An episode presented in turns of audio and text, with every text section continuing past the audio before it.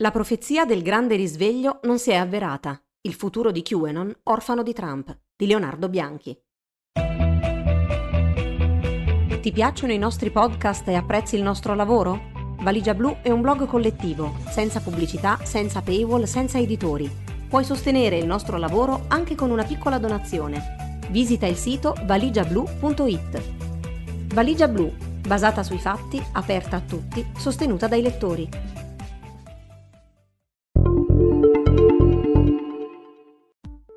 Dal suo primo post, apparso nell'ottobre del 2017 su 4chan, Q ha sempre garantito che la tempesta era imminente. Trump e i patrioti avrebbero spedito i membri della cricca di pedofili satanista a Guantanamo e liberato gli Stati Uniti e il mondo intero dal male. Nel gergo di QAnon, il momento degli arresti di massa e dell'avvento di una nuova età dell'oro prende il nome di Grande Risveglio. In origine, questo momento doveva coincidere con la cattura di Hillary Clinton e dei suoi complici democratici, non avvenuta. Poi, con il ritorno sulla scena pubblica di John Fitzgerald Kennedy Jr., morto in un incidente aereo nel 1999 e, sorpresa, mai tornato. E più recentemente, con l'inaugurazione di Joe Biden il 20 gennaio 2021.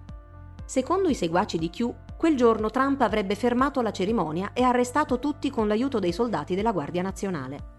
Nella realtà, l'ex presidente ha lasciato la Casa Bianca con il marchio dell'infamia e si è rintanato nella sua villa a Mar-a-Lago. I militari invece erano lì per difendere il Campidoglio dopo l'assalto del 6 gennaio, in cui tra le varie cose QAnon ha svolto un ruolo di primo piano. Nessun arresto dei traditori dunque, nessuna tempesta, niente di niente. Come hanno riportato diversi giornalisti, sui canali Telegram del movimento il grande risveglio si è tramutato in fretta nella grande delusione. Molti seguaci hanno espresso il loro scontento con commenti di questo tenore. Trump ci ha fregato, tutti i miei familiari e colleghi pensano che sia pazzo, mi sento stupido, mi viene da vomitare e così via. Tra questi credenti in crisi c'è anche un nome di peso della comunità QAnonista, Ron Watkins. Insieme al padre Jim è stato il proprietario dell'image board 8chan e ora lo è di 8chan, la casa ufficiale dei drop, cioè i messaggi, di Q. Secondo Frederick Brennan, fondatore di 8chan e nemico giurato dei Watkins, i due avrebbero preso possesso dell'account di Q già dal dicembre 2017 e da allora lo gestirebbero loro. Il 20 gennaio Watkins scrive su Twitter Abbiamo dato tutto, ora dobbiamo farci forza e tornare alle nostre vite al meglio delle nostre possibilità. Abbiamo un nuovo presidente che ha giurato e come cittadini dobbiamo rispettare la Costituzione, a prescindere dalle nostre opinioni su chi viene eletto. Ora che si sta insediando una nuova amministrazione, ricordiamoci di tutti gli amici e dei bei momenti vissuti assieme. Se anche la persona sospettata di essere Q getta la spugna, allora deve essere davvero finita, giusto? Beh, non proprio. Dopotutto, come ha scritto lo psicologo sociale Leon Festinger, è difficile cambiare un uomo convinto di qualcosa.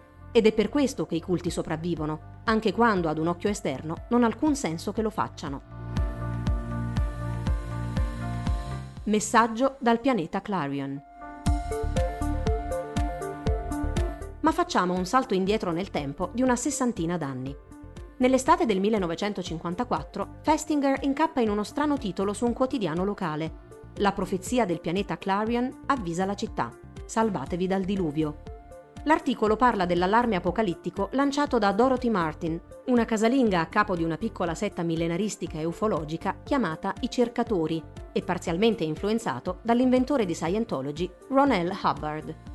Martin sosteneva di essere in contatto con degli extraterrestri chiamati i Guardiani e di ricevere i loro messaggi attraverso la cosiddetta scrittura automatica.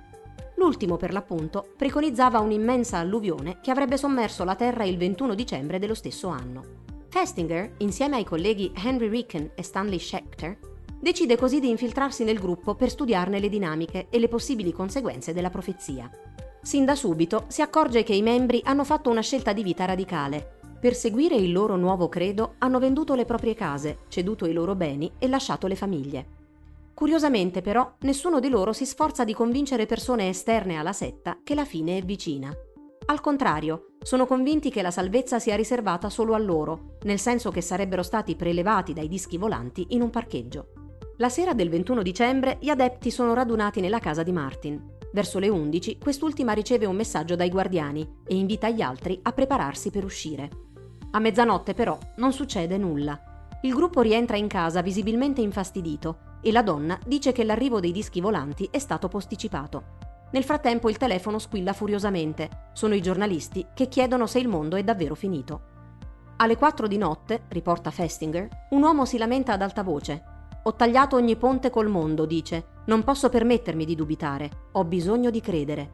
Un'ora dopo, Martin comunica che la Terra è stata risparmiata proprio grazie alla setta, che pregando ha irradiato così tanta bontà e luce da convincere Dio a tornare sui suoi passi. In un altro messaggio, poi, i guardiani affidano loro un nuovo incarico. Devono informare tutti quanti di quello che è appena successo. A quel punto l'atmosfera nel gruppo cambia drasticamente e si fa frenetica. Martin va al telefono e comincia a chiamare i giornali, seguita a ruota dagli altri. Mentre poche ore prima avevano evitato i cronisti e provato fastidio per l'attenzione della stampa, annotano i ricercatori, ora cercavano avidamente la pubblicità. Ma come si spiega razionalmente questa clamorosa inversione di marcia? Per gli psicologi, che hanno pubblicato i risultati dello studio nel celebre libro del 1956, Quando la profezia non si avvera, è stata la sopravvenuta incertezza a indurli al proselitismo. Se la profezia dell'Apocalisse e dell'astronave erano sbagliate, probabilmente lo era tutto il sistema di credenze che stava alla base. Ammettere un errore così clamoroso sarebbe stato semplicemente troppo, e così, in base al meccanismo psicologico della dissonanza cognitiva, coniato dallo stesso Festinger, i membri hanno abbracciato con ancora più fervore la loro convinzione fallace il che è esattamente quello che sta succedendo, su una scala decisamente più ampia, con i seguaci di QAnon. La nuova grande speranza. Contrariamente alle aspettative, dopo la sconfitta di Trump, molti di loro si sono messi a razionalizzare il fallimento della profezia principale. Le argomentazioni sono varie. La tempesta è avvenuta sul serio, solo che l'ha fatto nel mondo spirituale. La previsione di Q non si è avverata perché Dio ha voluto mettere alla prova per l'ennesima volta la loro fede. Oppure, non era la profezia ad essere sbagliata, sono i seguaci ad averla interpretata male. O ancora, c'è stata un'interferenza esterna malevola che ha alterato il naturale corso degli eventi. Prendiamo l'assalto al congresso. Quasi in contemporanea si è fatta strada una versione alternativa, secondo la quale l'assedio non è stato condotto da seguaci di QAnon e sostenitori di Donald Trump, ma da antifascisti mascherati da estremisti di destra o attori pagati dal Deep State. Per una crudele ironia della sorte, nel calderone dei provocatori sono finiti lo sciamano Jacob Chansley e persino Ashley Babbitt, la 35enne uccisa dalle forze dell'ordine dentro il Campidoglio. Secondo una ricerca del Center on Hate and Extremism, inoltre, Dopo l'inaugurazione di Biden, i gruppi Telegram di QAnon hanno visto un notevole incremento di iscritti. Uno in particolare è passato da 16.000 a 22.000 in pochi giorni. I nostri dati mostrano che non c'è stato alcun esodo di massa, ma al contrario una crescita sostenuta, spiega il direttore Kevin Grisham a Rolling Stone.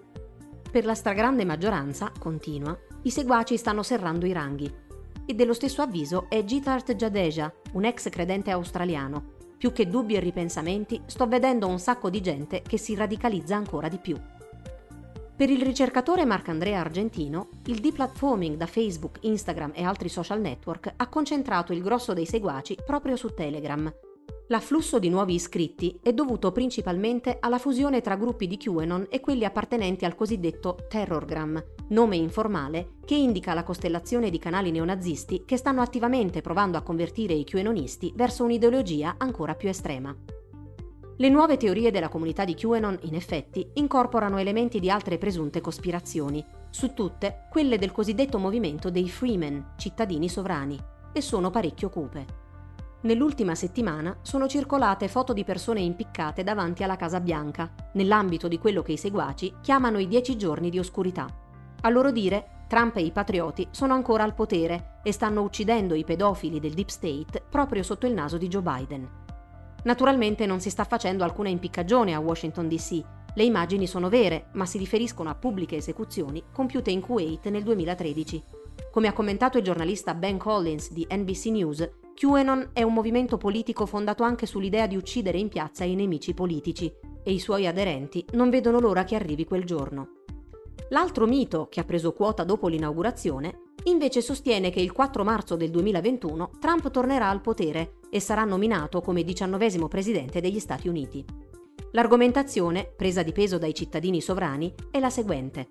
La Costituzione è entrata in vigore il 4 marzo del 1789 e fino al 1933 i presidenti entravano in carica proprio il 4 marzo.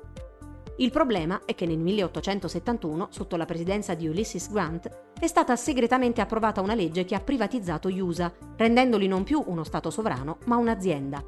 Trump, pertanto, avrebbe fatto credere a Biden di essere il 46esimo presidente, salvo poi terminare questa messa in scena con, indovinate un po', l'arresto della cricca e la restaurazione dei veri Stati Uniti.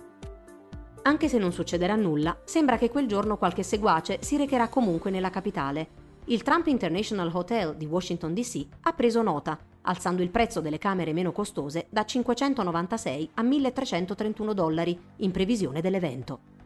Insomma, nonostante la sconfitta di Trump e la scomparsa di Q, che non pubblica un drop da dicembre, questa roba non scomparirà facilmente o almeno di questo ne è convinto Travis View, giornalista e cofondatore del podcast QAnon Anonymous.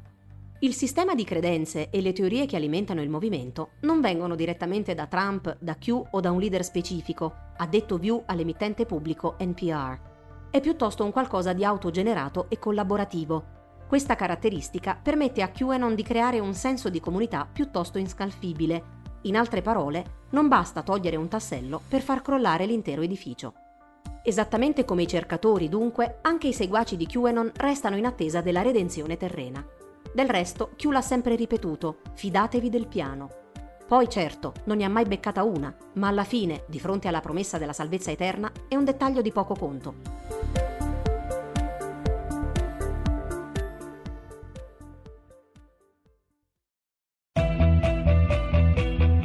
Ti piacciono i nostri podcast e apprezzi il nostro lavoro? Valigia Blu è un blog collettivo, senza pubblicità, senza paywall, senza editori. Puoi sostenere il nostro lavoro anche con una piccola donazione. Visita il sito valigiablu.it. Valigia Blu, basata sui fatti, aperta a tutti, sostenuta dai lettori.